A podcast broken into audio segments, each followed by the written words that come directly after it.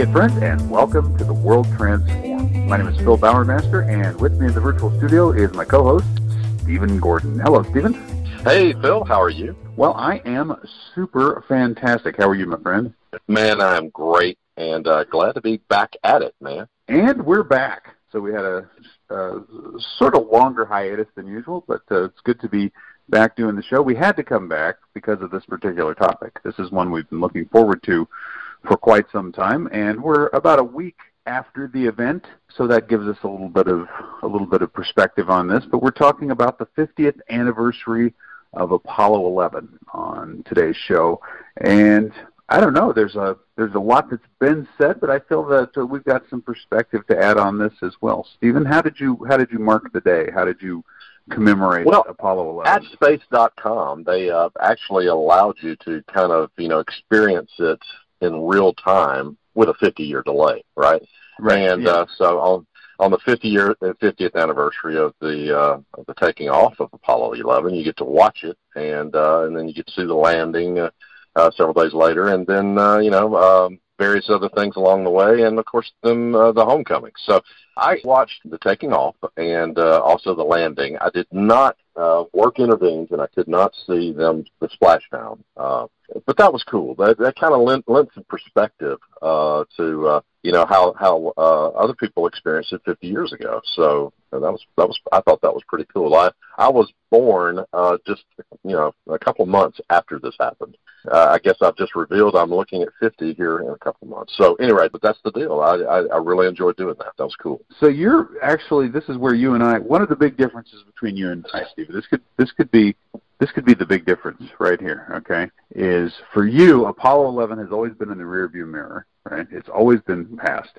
For me, I actually remember it. I remember watching it on TV, and uh, last week on YouTube, on the day of the moon landing and, and the uh, and the moon walk, they rebroadcast just the live feed from CBS. It's like they had the whole thing on yeah. video, and it was like you just you can watch it as people watched it on TV.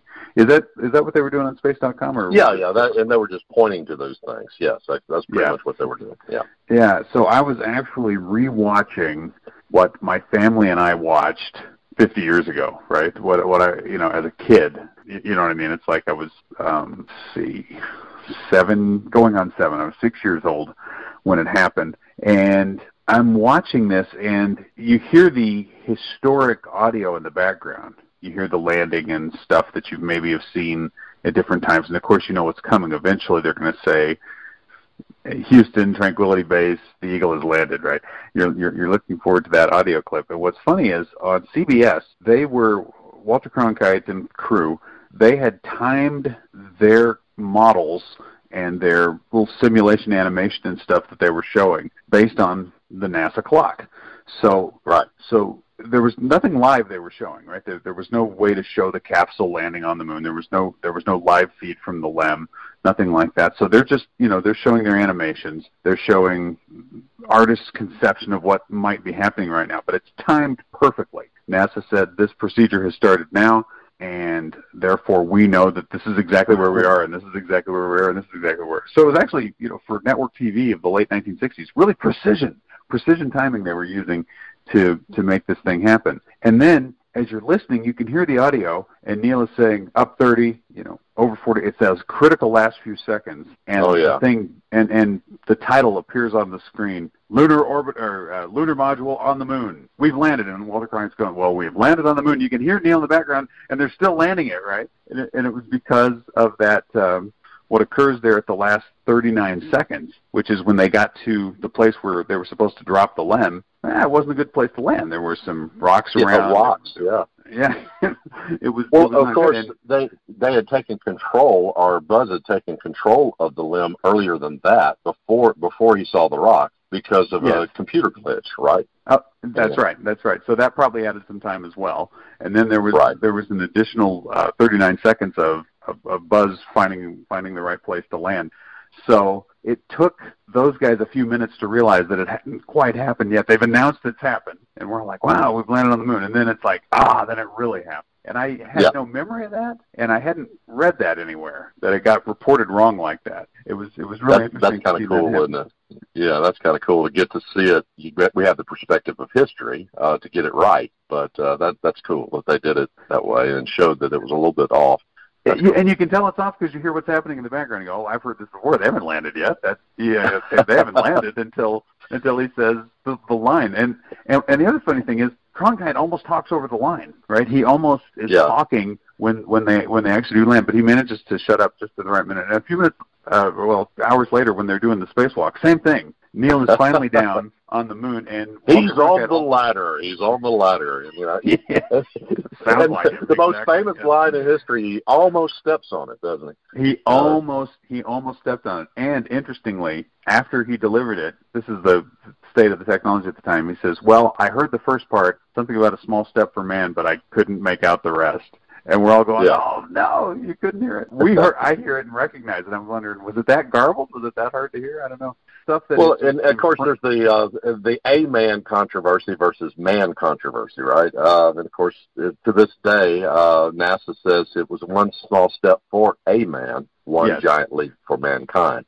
And of course, that's the line we ought to take, right? That's what uh, was meant to be said. And if he uh, if he dropped uh, an article adjective because he was excited about being on the moon, we ought to forgive him that and just take the line as written. Yeah, Yeah, uh, you know what? I've always I've always thought that was as big a nothing burger of a controversy as you could have. Yeah, oh either yeah, okay. absolutely. Worst Yeah. case is Neil muffed his line. It's like, Yeah. all right, so he got to the moon, but he didn't say his words quite right. we're, we're gonna If we're gonna ever there was a that. give the man a break moment, you know, yeah. in the history, Uh, you know, if if you or. I, Phil, had been in his shoes, okay, it would have been like, "Wow, I'm on the moon! Can you believe Yeah, this?" exactly.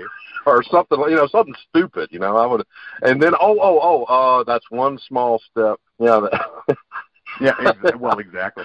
I, I don't know You if know. you've ever seen it, but uh, actually, it was making the rounds on social media. And this being a family show, we won't uh, we won't repeat any of that kind of language. But check out how the Onion covered it. Okay, what oh, the yeah, yeah. I, what I the have. headline It's, uh, was, yeah, and what yeah. Neil's first words were, and I'd be more along probably. Steve Steve Green linked to it uh, earlier uh, in the in the week. So uh, because that actually captures the emotional uh, uh, impact of it. You know, um, yeah, what yeah, it, you, you could almost forgive Neil had he had he, he said something like that. that. Yeah, uh, that's yeah, right. exactly. But but I think even even if even if he was supposed to say A and he I mean he was supposed to say A, but even if he didn't say it, even if it wasn't an audio glitch, you can still hear it the right way. I mean it's Right. like for man meaning man the species, and then mankind Yeah. meaning man the you know I understand that man can also mean mankind. There's a lot of ambiguity in language. So what? Good grief. Yeah. Everybody knew what he meant, right? So And there was I- a I- static pop right where the A should be. So I, I'm, I'm going to just say he said it. You know. I Uh, think he probably said it. Yeah. yeah. I, I, so I agree. Um, Yeah. But uh, a huge moment, huge moment. How huge? That's the question. Now it's it's 50 years in the past. I was thinking about this. We are now as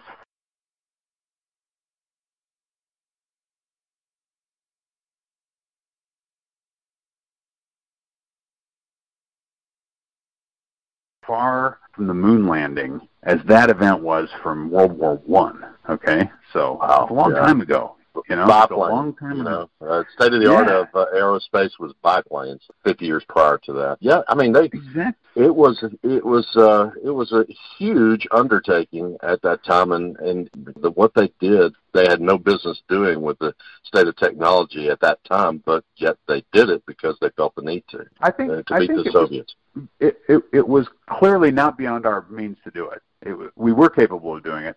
Maybe what we weren't capable of doing, and we'll get to this in a minute, was doing it sustainably. To use a word that Yeah. gets used too much these days, but but maybe we weren't ready to put an ongoing relationship with outer space into place at that point. Although we right we tried. I mean, we we made an effort even for it to seem kind of like that, but it was it was designed not to create infrastructure in space, and it was designed not to not to do things repeatably. It was designed to figure out a way to get one rocket to get you to the moon. That was that was the that was the key. It was it was so that you didn't have to build a space station in Earth orbit. You didn't have to build a space station in lunar orbit. All you had to do was launch one big, big rocket, and you got a self-contained trip to the moon. Brilliant right. engineering, actually. Um, one one of the one of the most amazing feats of engineering ever. But yeah, it was definitely a little bit ahead of its time, and it and it goes to show you what what a good kind of war by other means can do. Because ha- had we not been in that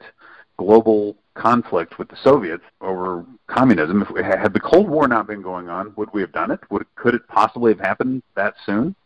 Absolutely not. It's uh, you know there's this is kind of silly, Phil, but do you remember the uh, the line from Tombstone where he said, uh, you know, maybe poker's not your game. Uh, yeah. I know. Let's have a spelling contest. Well, it's sort of, yeah. uh, but you know, uh, maybe nukes is not our game. Well, let's have a uh, let's have a nerd contest and uh, right. see, see who can right. nerd uh, nerd themselves to the moon first. It's sort of uh, our German themselves to the moon. Uh, we our Germans are better, right? And that's, uh, well, yeah, that had a lot to do with it. Yeah, and and our German was the one big rocket guy, so you know for sure that yeah. uh, that helped us a lot. I I think that that there's something to be said for the conflict from which it arose. And it's possible that had that not been going on, we still wouldn't have been in the right. Well, We'd you know, and here's the thing: we we had to have World War II as well. Without World War II, we would have still been in, incremental improvements on the technology from World War One. You know, yeah, and uh, we would uh, so World War II just, I mean, absolutely uh, pushed us forward te- technologically, and then armed with the scientists that uh, we claimed at the end of the war, and with the need to do it to beat the Soviets, we we went, and that's uh, I think all of that is absolutely necessary. What do you think so. in terms of how big a moment in human history is it? Biggest thing ever? Top ten? Top five? What do you? Where, where would you? Where would you put it? Where would you put landing on the moon? You know, uh, it's funny. The whenever we whenever we look at something difficult and say, "Well, we put a man on the moon," uh, why right. not?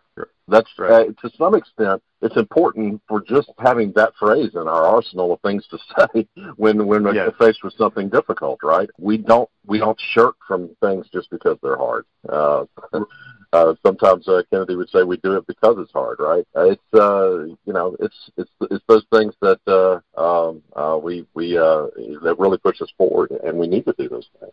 Uh, there's also, you could say, there's a negative aspect to this legacy because it seems like everybody has the wrong idea about going to the moon. Uh, you know, there's how many how many programs have there been to return to the moon? You know, or, or at least proposed by presidents since Apollo. You know, they always generally they say, okay, we're going to do it in ten years, and of course they're out of office, and the next president uh, conveniently forgets it, and uh, it never happens. It's you true. we just, uh, that's the difference between the Cold War. The first president who said we do it in ten years got it right when it was hardest, right. when it was least right. likely, and he died a couple of years after saying it.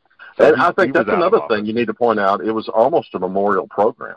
In some know? ways, yeah. Yeah, if if if we hadn't had World War II, if we hadn't had the Soviets, uh, Cold you know Cold War with the Soviets, if Kennedy had not been shot, you know maybe we didn't go in '69. You know, yeah, I don't know. It's uh, it's yeah. there's a lot of ifs there, so it's an interesting thing. In terms of trying to scope the well, scope the scope of it, I suppose, if if that's a fair way of saying it. I was thinking about this the other day because we talked a while back about did we really lose the space race and we just moved the goalposts and then got to say we won? But it's okay. Yeah, we kind of we kind of called it. We, we kind of called the finish line, didn't we? We we played, and and and it's interesting. And this is this is interesting. Behind the scenes, Kennedy called in his science advisors and said, "Okay, what can we do faster than the Soviets?" Well, right. And they were saying, "Well, no, we can't do a space station faster than them. They're going to beat us to the space station probably. Yeah, we can go to the moon, and uh, we think if we, we can push it, we can go to the moon. Yeah, yeah, yeah. We could exactly. beat them. Yeah. It was a thing we could do, but they, as as you noted last time we talked about this, they took the bait, and so that did become the race. However, yeah. I was thinking about this the other day, and I was thinking, well, is this really the big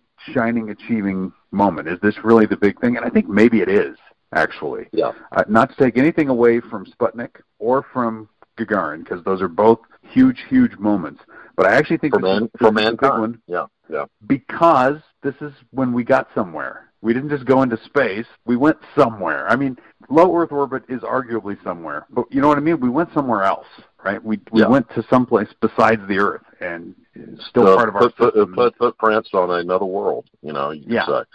Exactly. So I think I think because of that, because it was our first actual venture from this world to another world, that's why that's why this one stands out, and that's why it's it's memorable in a way that nothing else that has been done in mm-hmm. space and nothing else that's happened in history compares to it. It is right. it, it is a, a unique accomplishment in human history, and that's that. It's something that should and I hope will be remembered thousands of years from now. That this, the, in some ways, a new era of human history, as over the top as that sounds, actually started that day. That yeah. that we took the first step towards whatever else we're going to do in the in the cosmos on on that day. So you know, another historical thing happened in '69, uh, Phil. Other than you know my birth, of course, but uh, there's another thing. Yeah, lots of things. Yeah, well, no, no, it's um, the connection of the first two nodes that eventually became the internet. Oh, is that right? Oh. Mm-hmm. So I, you know, so should we? Uh, let's have a, a you know quick discussion. Uh, we don't, you know, got a couple other things we want to hit, but you know, which was more important, Phil? The uh, birth of the internet, or you know, you could arguably say was in '69, or uh, going to the moon.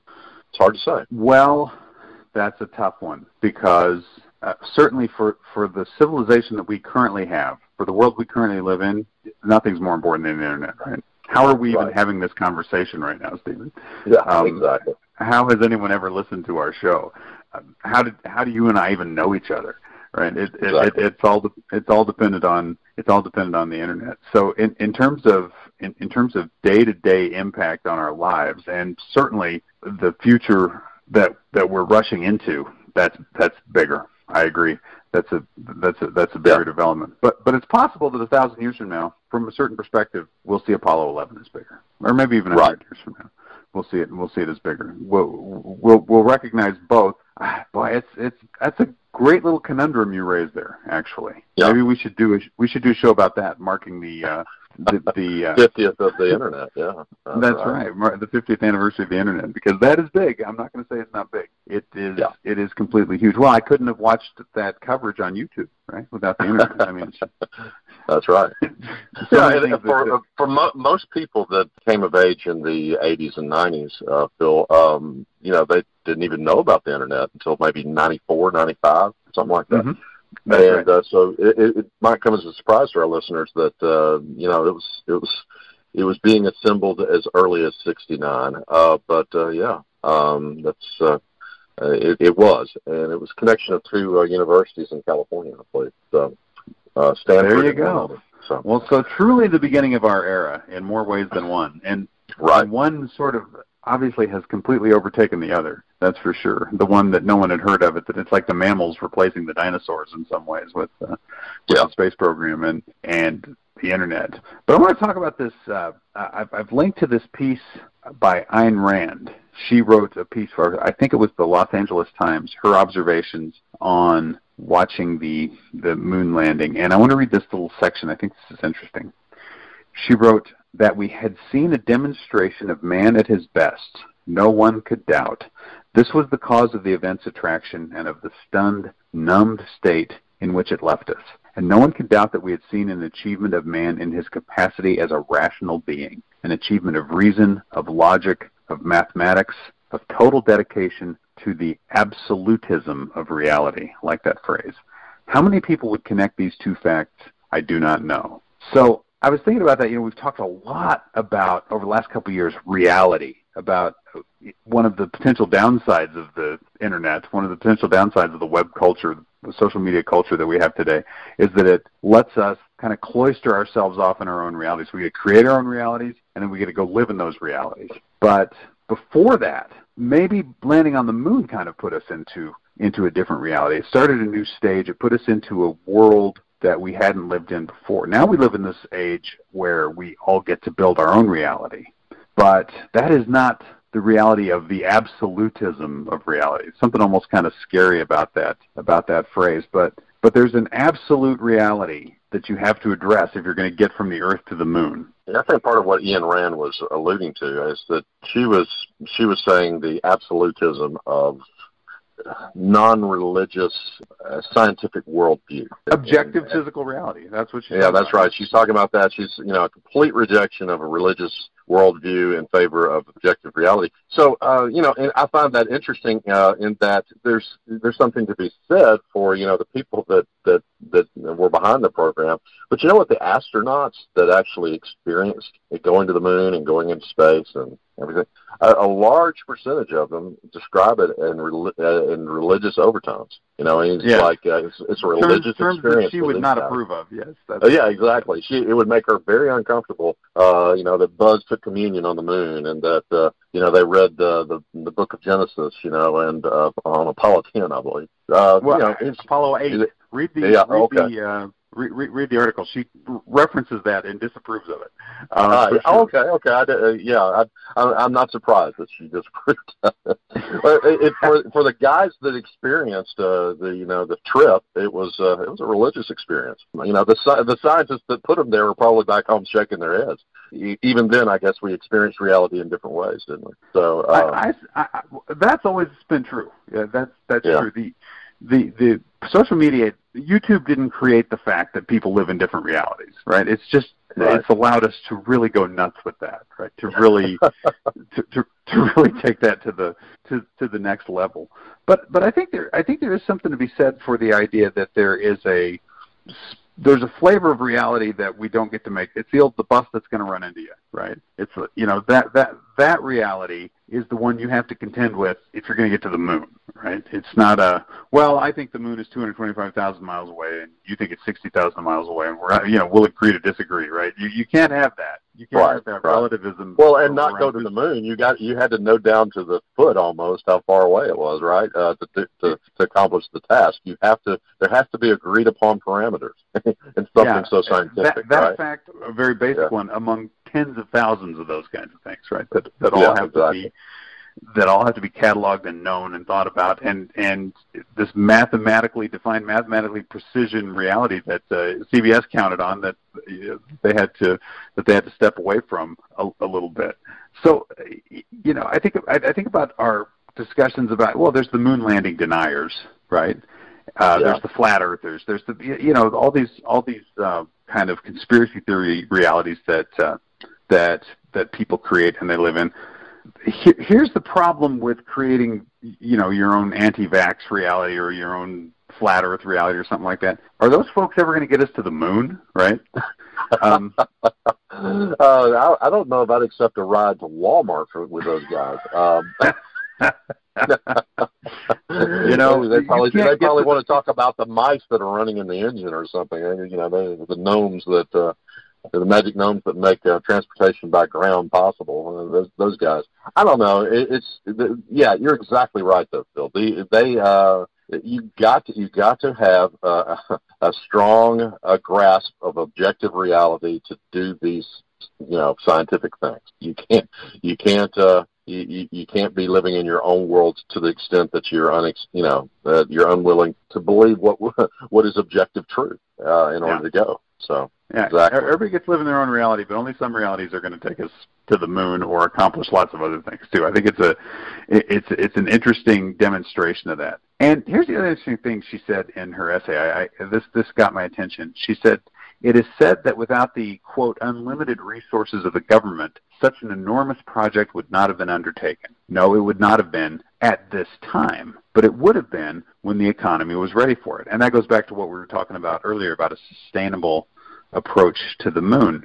And it falls in line with what we've said before about how these days businesses do what once only superpowers could do, and that right. eventually private. He, he really was saying saying that uh, you know at some point the economy and the pri- uh, private enterprise would have, would have allowed for it, for it, and uh, looks like it's going to happen, Phil, doesn't it? Well, we've got this headline: Elon Musk okay. says SpaceX could land on the moon in two years. A NASA executive says we'll partner with them and we'll get there faster if the company can pull it off. Right. So, so there it is, right there. Uh, you, you, give it, give us the line, Phil, uh, from Elon. I love this. Oh yeah, uh, Elon Musk said, "I love this." It may literally be easier to just land Starship on the moon than to try to convince NASA that we can.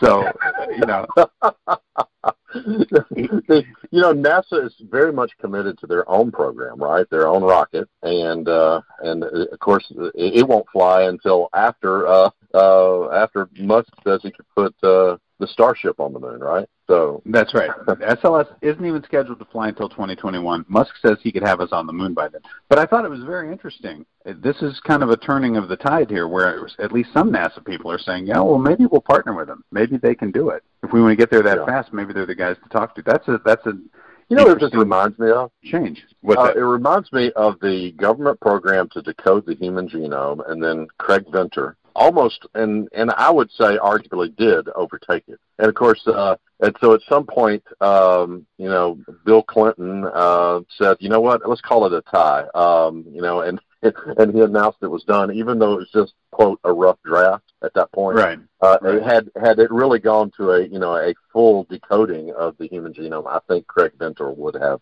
would have beat the the government program, and that's why I think Bill Clinton did what he did. He you know he, you know he did what presidents do. They uh, they uh, they you know, announced the finish line. You know that uh, that is most beneficial um, you know, like Kennedy did. But uh, yeah, Kennedy-esque move. Hey, he was Kennedy-esque after all. Good for you.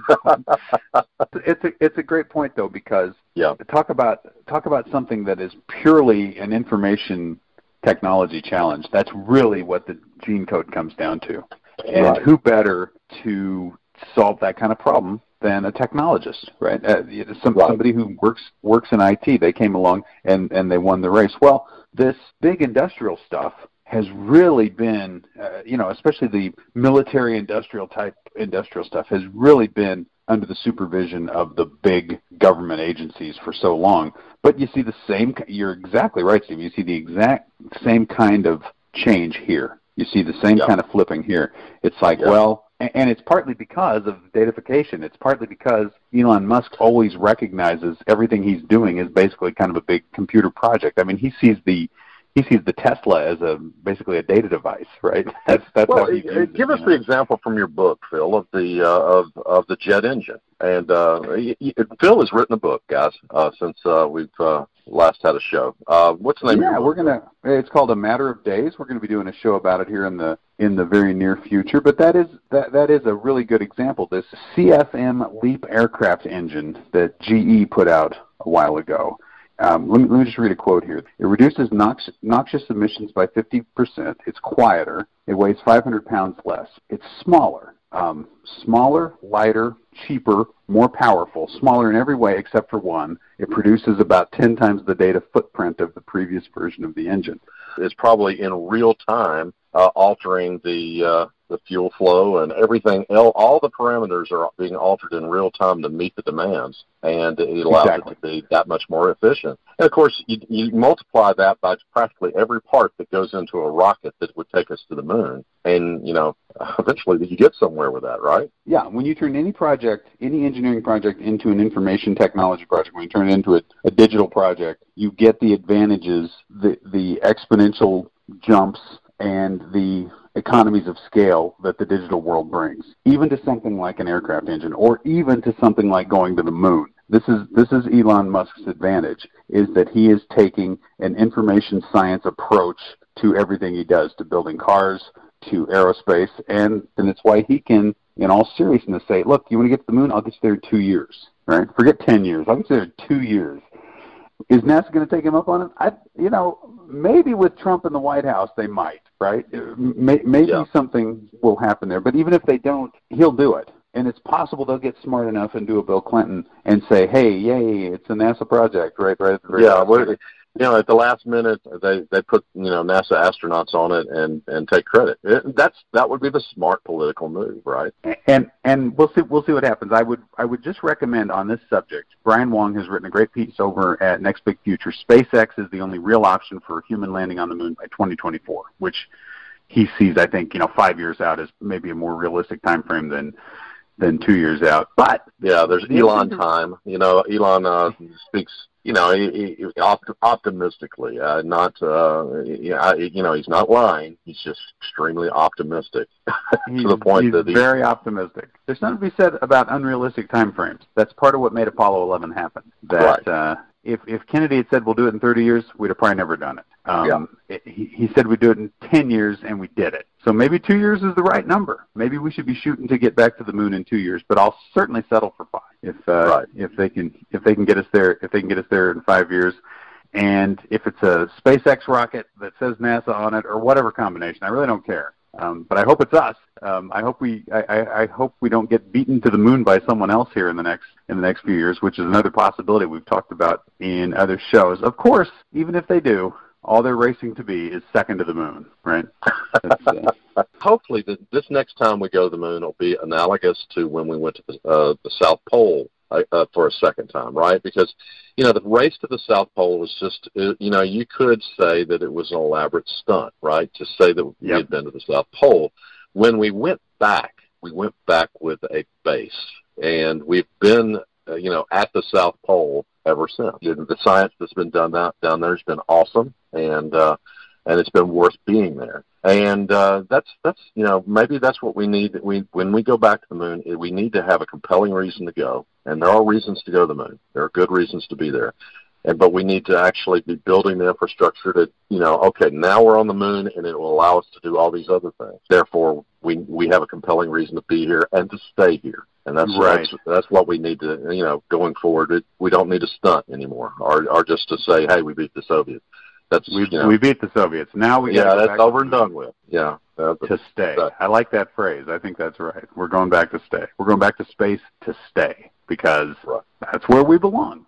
And that's where we started to demonstrate that 50 years ago. So I think it's a it's a it's a grand achievement. It's it was fun to have the anniversary. We had a little get together. We had some we we were actually getting together with some friends and we made it an Apollo 11 party and that was fun. We did a cake and it was just nice it was nice to see the awareness of my kids of how how big a deal this was as as they became aware of it. And it's something it's a memory we need to keep alive and it's something we need to continue to celebrate.